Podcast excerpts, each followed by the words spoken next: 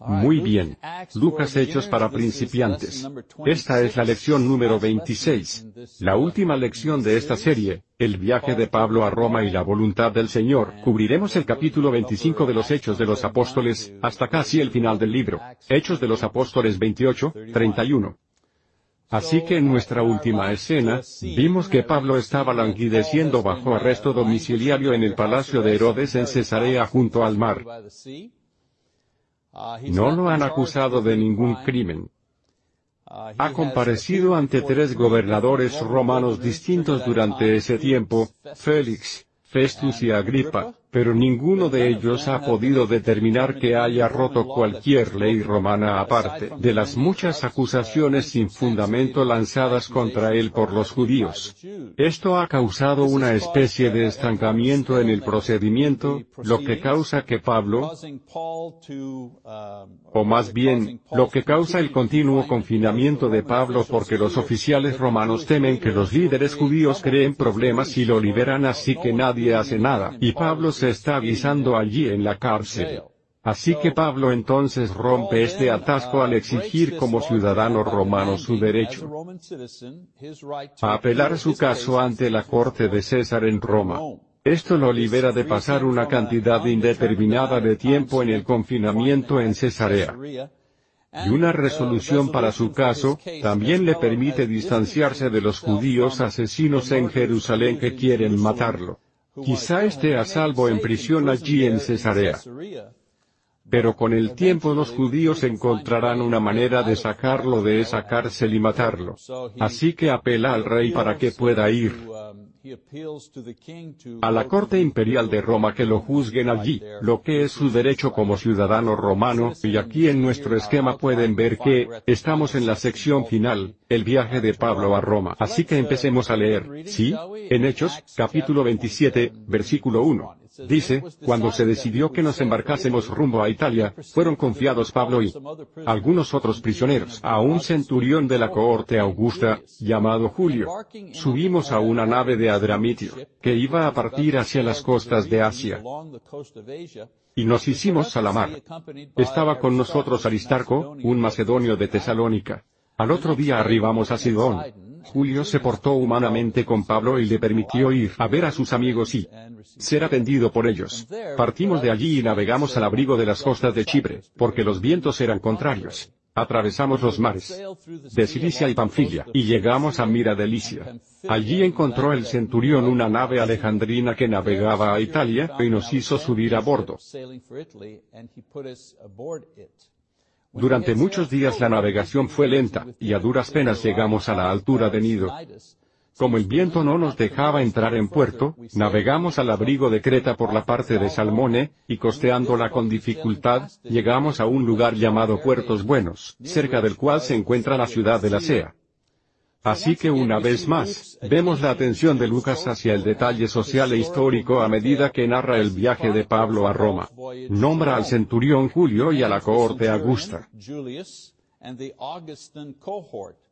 Estos eran soldados que actuaban como alguaciles adjuntos si lo desean o del departamento del sheriff, trabajaron en de varias áreas de aplicación de la ley eran responsables de las comunicaciones entre Roma y sus ejércitos en tierras extranjeras, así como también el traslado de prisioneros, como fue el caso aquí.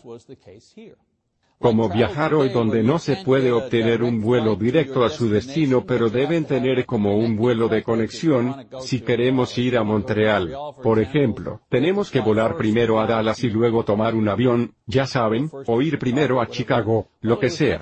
Bueno, era de la misma manera, durante ese tiempo no se podía navegar directamente a Italia desde un puerto en Judea o en Siria. Así que al centurión, a los soldados, a Pablo y a los otros prisioneros probablemente los estaban enviando a Roma para la ejecución, así como también a Lucas, porque él dice, nosotros, ¿de acuerdo? Dice, nosotros en el versículo 2, lo que significa que está.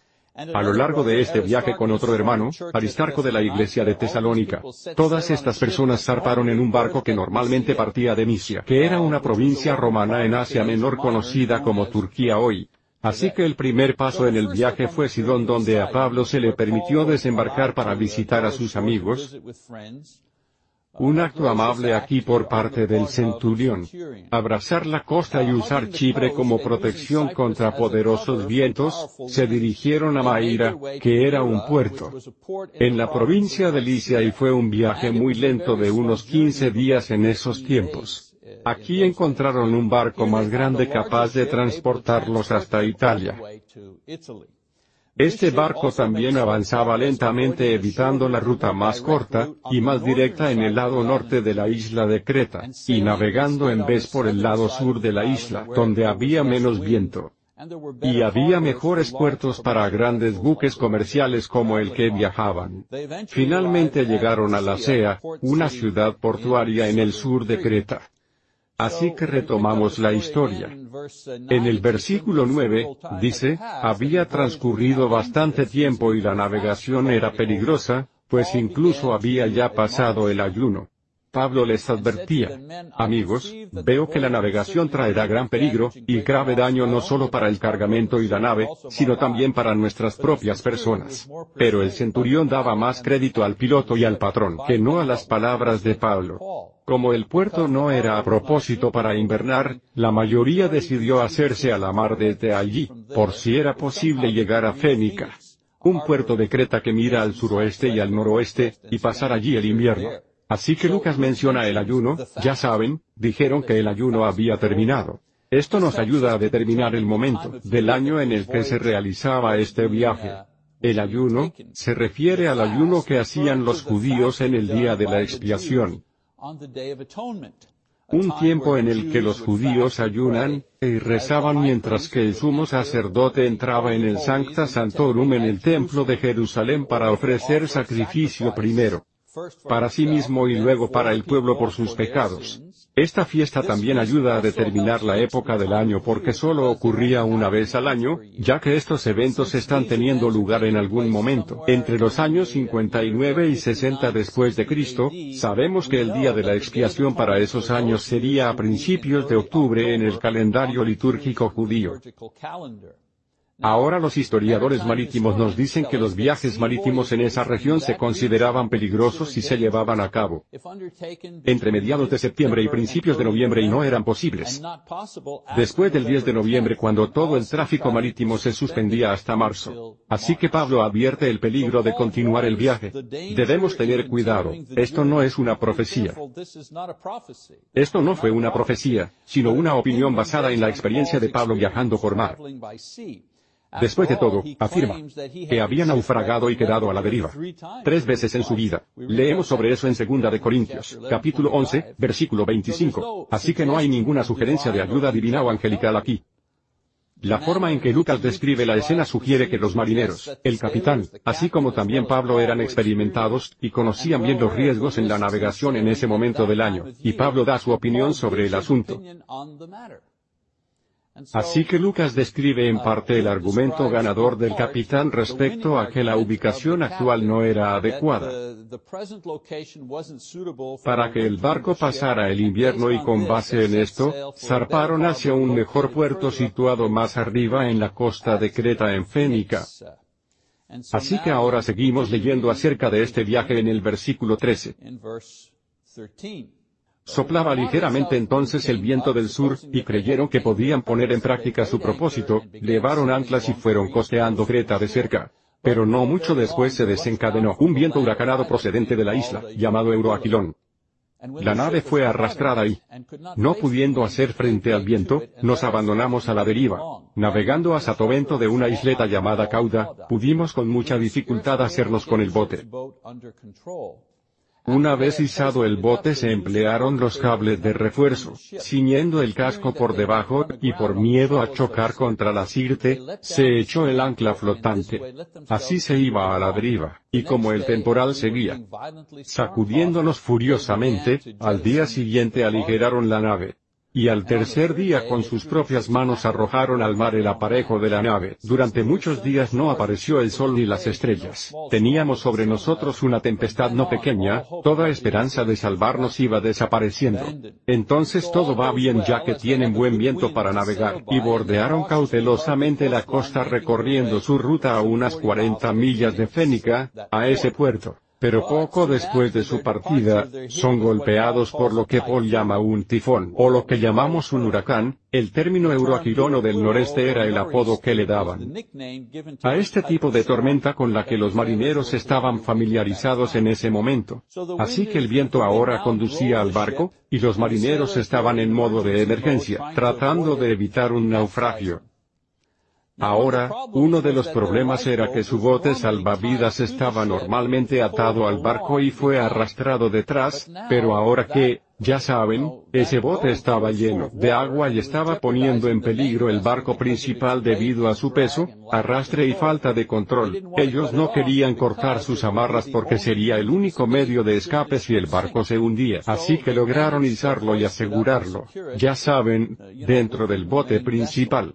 Otro problema que encontraron fue la separación de los tablones de madera con los que se construyó el barco, vientos huracanados, olas que chocan y el estrés del mástil que sostenía la vela principal causaría que los tablones, especialmente los del casco en la parte delantera del barco se separaran y causaban que el barco hiciera agua y luego se hundiera. Así que Lucas describe cómo los marineros usaron cables para mantener el barco unido y evitar que se rompieran los tablones del casco. El siguiente peligro al que se enfrentaron, y que él describe era que necesitaban hacer una corrección del curso porque el viento conducía el barco hacia los notorios bancos de arena ubicados entre Cartago y Siria, conocida como Sirte. Ahora, para poder hacer eso, tuvieron que aligerar el barco así que permitieron que el ancla de la nave se arrastrara a lo largo del mar en un esfuerzo para ralentizar la nave y luego, ya saben, lanzaron su carga y equipo pesado por la borda. Ahora, por supuesto, en retrospectiva, porque estamos leyendo la historia ahora, Sabemos que su estrategia funcionó y el barco, cambió de rumbo lo suficiente a pesar de la tormenta de manera que evitaron Sirte, y los bancos de arena allí y navegaron 13 días más, 480 millas para desembarcar en la costa de la isla de Malta. En este punto, sin embargo, habían hecho todo lo que podían hacer humanamente y por el momento estaban varados en el mar en medio de una terrible tormenta incapaces de, navegar o saber dónde estaban, independientemente de la hora del día o de la noche. Así que Lucas describe el consenso de los marineros, los soldados y los prisioneros que aceptaron su destino, y ahora están resignados al hecho de que probablemente morirán en esta tormenta. Así que pasamos a la exhortación de Pablo en el versículo 21. Dice, Hacía ya días que no habíamos comido. Entonces Pablo se puso en medio de ellos y les dijo, amigos, más hubiera valido que me hubierais escuchado. Fíjense aquí que no dijo, debieron seguir mi profecía, era un consejo lo que estaba dando al principio. Amigos, más hubiera valido que me hubierais escuchado, y no haberos hecho a la mar desde Creta, os hubierais ahorrado este peligro y esta pérdida. Pero ahora os recomiendo que tengáis buen ánimo, ninguna de vuestras vidas se perderá, solamente la nave. Pues esta noche noche se me ha presentado un ángel del Dios a quien pertenezco y a quien doy culto, y me ha dicho, no temas, Pablo, tienes que comparecer ante el César, y mira, Dios te ha concedido la vida de todos los que navegan contigo. Por tanto, amigos, ánimo. Yo tengo fe en Dios de que sucederá tal como se me ha dicho. Iremos a dar en alguna isla. Así, en el discurso de Pablo, vemos la diferencia entre su precaución anterior sobre el riesgo que estaban tomando, y la posible pérdida en la navegación en esa época del año. Esto basado en su experiencia. Tengan en cuenta que en el versículo 21, en realidad dice que lo que había dicho anteriormente era un consejo, no profecía. Se había demostrado que estaba en lo cierto, pero les recuerda que su advertencia había sido un consejo. Al recordarles esto, no está recibiendo un te lo dije, así que de momento, ya saben, no es un te dije que íbamos a morir. No está teniendo uno de esos momentos sino que está estableciendo la base para lo que les va a decir ahora que será milagroso y profético en naturaleza. Luego les asegura que sus vidas se salvarán, y describe la visión que ha tenido de un ángel de Dios, y el mensaje que el ángel le trajo. Ante todo, que él, Pablo de hecho se pondrá delante de César, que sería Nerón en ese momento, que se pararía ante el mismo César y defendería su caso, y luego en segundo lugar, todos junto con él, no solo los cristianos, sino todos en el barco se salvarían. La forma en que esta promesa está redactado puede llevar a varias conclusiones. Pablo ya había estado orando para que todos se salvaran. No solo los cristianos y Dios le estaba diciendo que estaba contestando a su oración en nombre de ellos. También que estos hombres ahora le debían a él su vida. Pablo estaba usando todo este episodio como una forma de darle testimonio a estos hombres paganos sobre el verdadero Dios en el cielo. Ya saben, Pablo siempre tuvo sus ojos sobre la pelota, siempre sus ojos sobre la pelota. Ha sido elegido para proclamar el Evangelio. Así que, ya sea que estuviera en una sinagoga o en una ciudad pagana, así estuviera en un barco a punto de hundirse, siempre tenía sus ojos sobre la pelota. ¿Cómo puedo proclamar a Cristo? Lo ven haciendo esto bien en esta terrible situación. Tengan en cuenta que la valentía de Pablo no es un tipo banal general de vanagloria. Ya saben, como, oh, no se preocupen. Todo estará bien. Veo que en las películas a veces, ya saben, algo terrible está a punto de suceder, y alguien vendrá y dirá, no se preocupen, todo estará bien. Se los prometo, le grito a la televisión cuando escucho eso, ya saben, les respondo. ¿Cómo pueden prometer eso? No lo saben. Así que Pablo no está, ya saben, lanzando una especie de cumplido aquí. Este es el tema de la profecía. Su ánimo es específico. Todos se salvarán, sin pérdida de vidas. Sin embargo, perderán el barco y encallarán cerca de una isla. Eso es muy específico. Ahora la especificidad sobre eventos futuros es lo que hace que esto sea una profecía. El testimonio de Pablo sobre todo lo demás será inútil si alguno de los detalles de esta profecía es erróneo o distinto al final. Así que en Hechos 27, ya saben, un largo pasaje, no lo leeré aquí, leemos sobre el rescate. Lucas describe en detalle los 14 días que la nave estuvo a la merced del viento para finalmente acercarse a tierra. En este punto, los marineros intentan tomar el bote salvavidas, y abandonar el barco pero Pablo advierte al centurión que si los marineros escapan, todo el mundo moriría y afortunadamente esta vez, el soldado escuchó a Pablo y frustró la fuga cortando las amarras del bote salvavidas, dejándolo a la deriva. Al amanecer del día 15 de estar allí, Pablo los animó a comer algo de alimento, y les recordó la promesa de Dios después de que él orara en presencia de todos. Lucas señala que había 276 personas en total. Imaginen la precisión histórica, con toda la gente en el barco. Simplemente no dijo, oh, había mucha gente en el barco. No, fue muy específico, sobre cómo se salvarían. La nave se perderá. Se acercarán a una isla con 276 almas a bordo de la nave. Al sentir que se acercaban a tierra, aligeraron el barco un poco más con el fin de ayudarlos a navegar con facilidad hacia la orilla, y es en este punto que será ser realidad una de las profecías de Pablo sobre el barco. Entonces, leamos eso. Dice, cuando vino el día, los marineros no reconocían la tierra, solamente podían divisar una ensenada con su playa, y resolvieron lanzar la nave hacia ella, si fuera posible. Soltaron las anclas, que dejaron caer al mar, aflojaron al mismo tiempo las ataduras de los timones, después izaron al viento la vela a timón y pusieron rumbo a la playa, pero tropezaron contra un lugar con mar por ambos lados, y encallaron allí la nave, la proa clavada, quedó inmóvil, en cambio la popa, sacudida violentamente, se iba deshaciendo. Los soldados entonces resolvieron matar a los presos, no fuera que alguno se escapase a nado, pero el centurión, que quería salvar a Pablo, se opuso a su designio y dio orden de que los que supieran nadar se arrojasen los primeros al agua y ganasen la orilla, y los demás saliesen unos sobre tablones, otros sobre los despojos de la nave.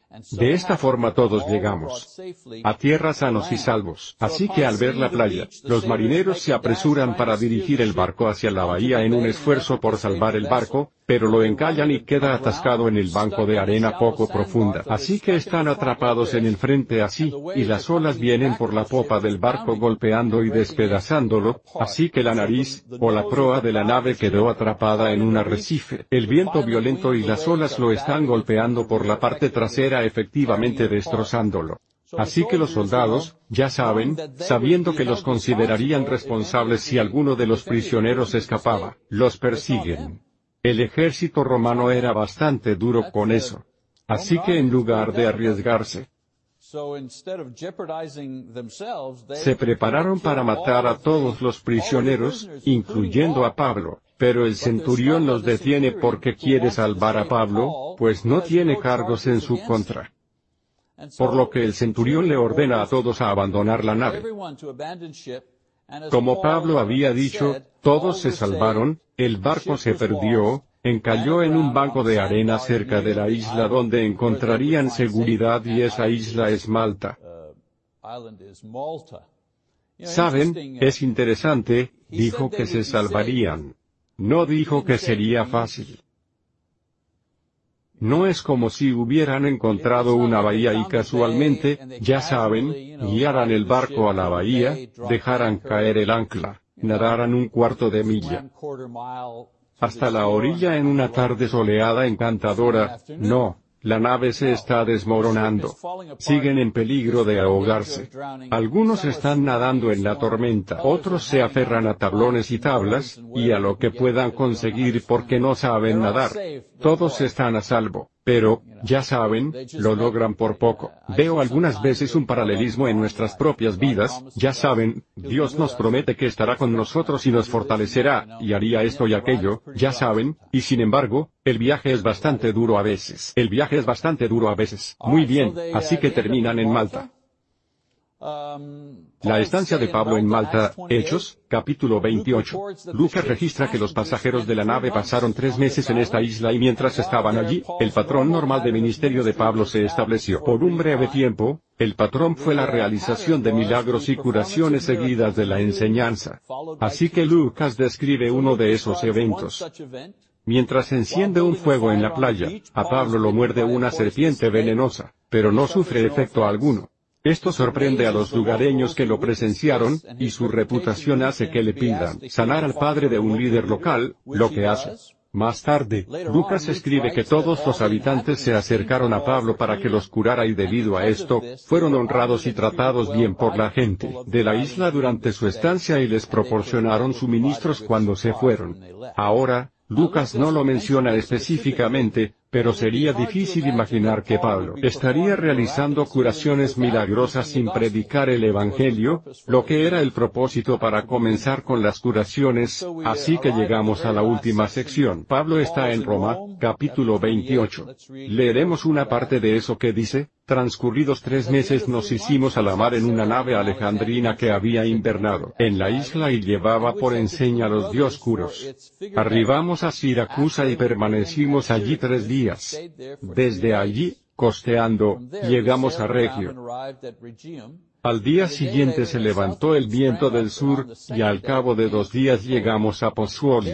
Encontramos allí hermanos y tuvimos el consuelo de permanecer con ellos siete días y así llegamos a Roma. Los hermanos, informados de nuestra llegada, salieron a nuestro encuentro hasta el foro Apio y tres tabernas. Pablo, al verlos, dio gracias a Dios y cobró ánimos. Cuando entramos en Roma se le permitió a Pablo permanecer en casa particular con un soldado que le custodiara. Así que Lucas rápidamente resume, discúlpeme, el tramo final del viaje y la reunión de Pablo con los hermanos que vivían en esa región en particular. Ahora, el hecho de que se quedó con ellos por una semana sin su guardia romano, mostraba la confianza que se había construido entre él y Julio, el centurión asignado para vigilarlo y transportarlo a Roma. Finalmente Julio entregó a Pablo al oficial imperial, junto con la carta de Festus que contenía los detalles del caso, junto con su propio informe. La carta de Festus no contenía cargos penales, y el informe de Julio seguramente describía a Pablo bajo una luz positiva para que no estuviera confinado a las barracas o con otros prisioneros, sino que se le permitió vivir en un barrio privado, probablemente con Lucas y Aristarrio durante dos años, cuando su caso finalmente llegó ante el César, la justicia se movía muy lentamente, Dos años. Así que, imaginen dos años en la cárcel en Cesarea, este largo viaje tortuoso, dos años más, ya saben, arresto domiciliario en Roma antes de su caso, un total de más de cuatro años. Si alguna vez tienen impaciencia porque Dios trabaje en sus vidas, esperen cuatro años más. Para, ya saben, como dije, creo que la semana pasada o la semana anterior, ya saben, Jesús le prometió a Pablo que predicaría ante reyes y gobernadores y al principio eso probablemente sonaba muy emocionante, ¿cierto? No me importaría tener la oportunidad de predicarle al presidente, a algún premier o alguien. Eso sería genial, ¿cierto? Simplemente, él no sabía la forma en que todo eso se dispondría, por lo que sin duda debía tener una medida de paciencia. of patience. Bueno, no toma mucho tiempo para que suceda una escena familiar a medida que Pablo comienza su ministerio mientras está bajo arresto domiciliario en Roma. Su primera acción y sabemos que el tercer día, después de su llegada, es decir, necesitaría un mes para recuperarme, ya saben, debería descansar por un tiempo.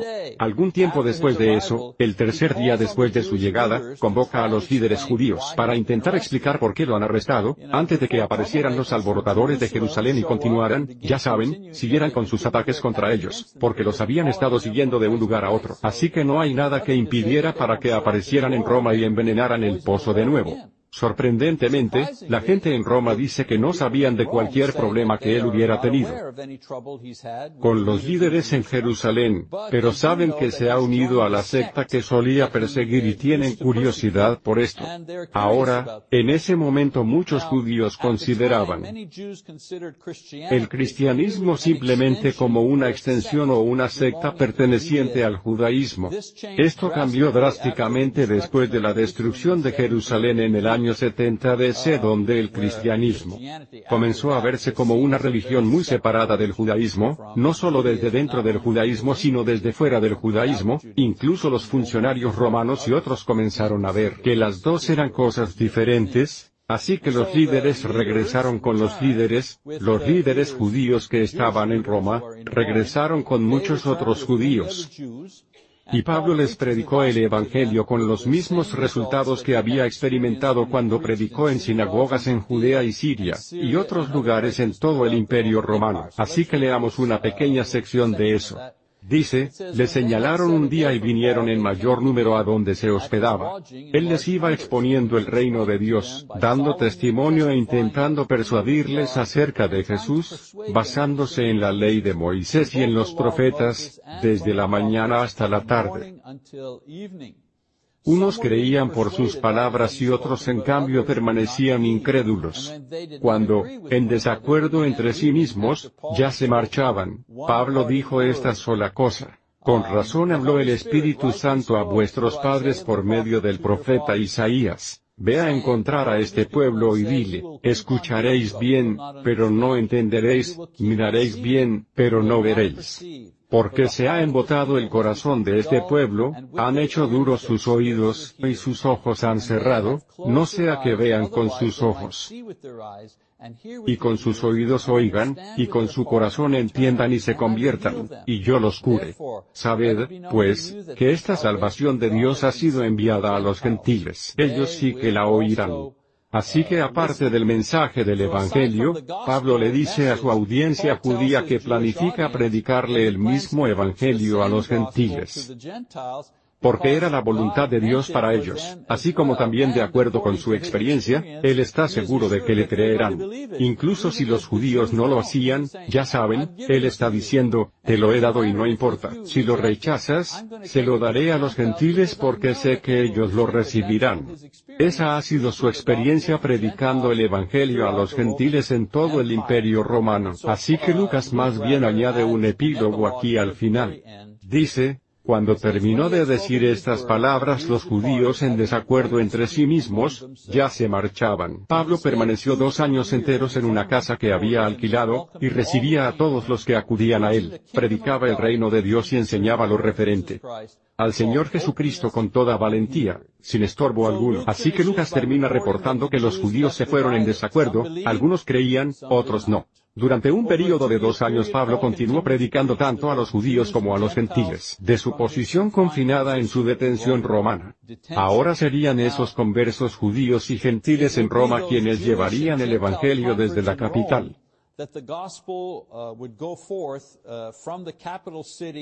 al imperio, a todos los rincones del imperio. Así que la gente a quienes les enseñaba en Roma, judíos y gentiles, que se convirtieron, son los que, que llevaron el Evangelio por todo el imperio. Sería desde este lugar confinado que incluso los guardias pretorianos de élite de Pablo se convertirían en cristianos en Filipenses capítulo 1, versículo 13. Pablo menciona que los guardias incluso se convirtieron. Y menciona a algunas personas en la casa de César. Eso es muy alto. El Evangelio atraviesa todo el camino hasta ese lugar y mientras estaba detenido en Roma, Pablo escribió las cartas a los Efesios, a los Filipenses, a los Colosenses y a Filemón, así que estaba ocupado allí. De nuevo, está confinado, no puede viajar, pero el mensaje del Evangelio es capaz de viajar a través de las cartas, y a través de los individuos que se habían convertido. Así que en Filipenses capítulo 1, versículo 23 y en Filemón 22, escritos cerca del final de su prisión de dos años, Pablo escribe que confiaba en que lo liberarían. Ahora, la tradición no contradicha nos dice que después de su absolución, planificó un viaje a España. Leemos sobre eso en Romanos 15, 24 y 28. También revisitó varias de las congregaciones que había establecido previamente en su primero y segundo viajes misionales. En el año 66 después de Cristo fue arrestado por segunda vez como parte de la persecución de Nerón a los cristianos, que fueron acusados falsamente de comenzar el incendio que destruyó gran parte de Roma en el 64 después de Cristo mientras está en prisión. Esta segunda vez escribió su epístola final, segunda de Timoteo y luego fue decapitado en Roma en el 67 después de Cristo, y ese fue el final de su vida y, por supuesto, de su ministerio. Maravilloso ejemplo de desarrollo cristiano y de servicio cristiano que tenemos en el apóstol Pablo. Ya saben, es un libro largo y muchas lecciones.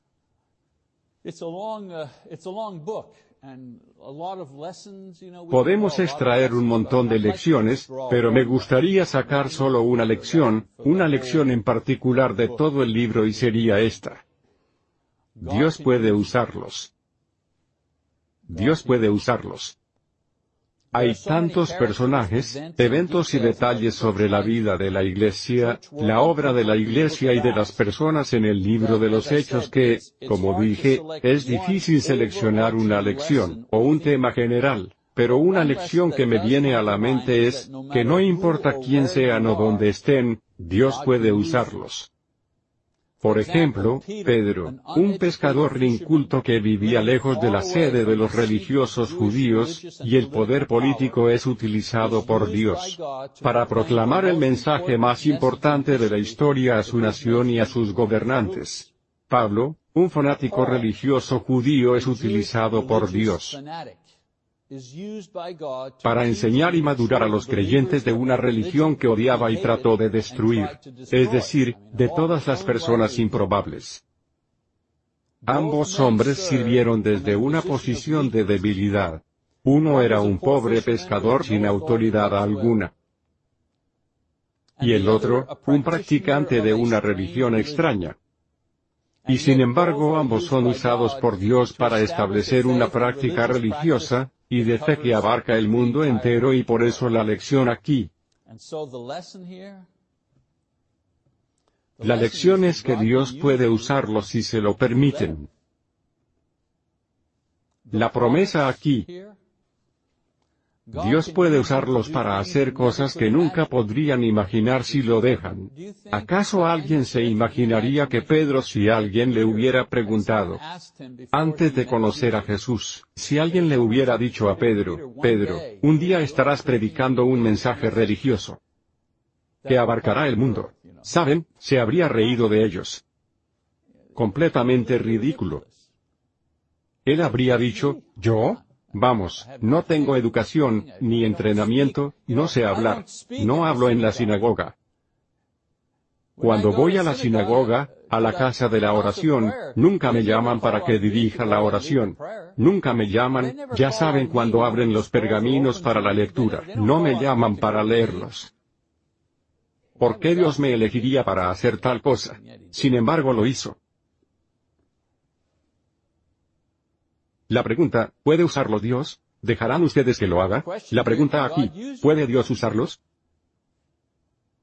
¿Puede Dios usarlos? ¿Y dejarán ustedes que lo haga? Esa es la pregunta. Olvídense de lo que no pueden hacer. Olvídense de eso. Olvídense de lo que no pueden hacer. Dios sabe exactamente lo que no pueden hacer. Nosotros no podemos hacerlo. La oración debería ser, Señor, aquí estoy, por favor úsame. Lord, here I am. Please use me. Él decidirá cómo quiere usarlos.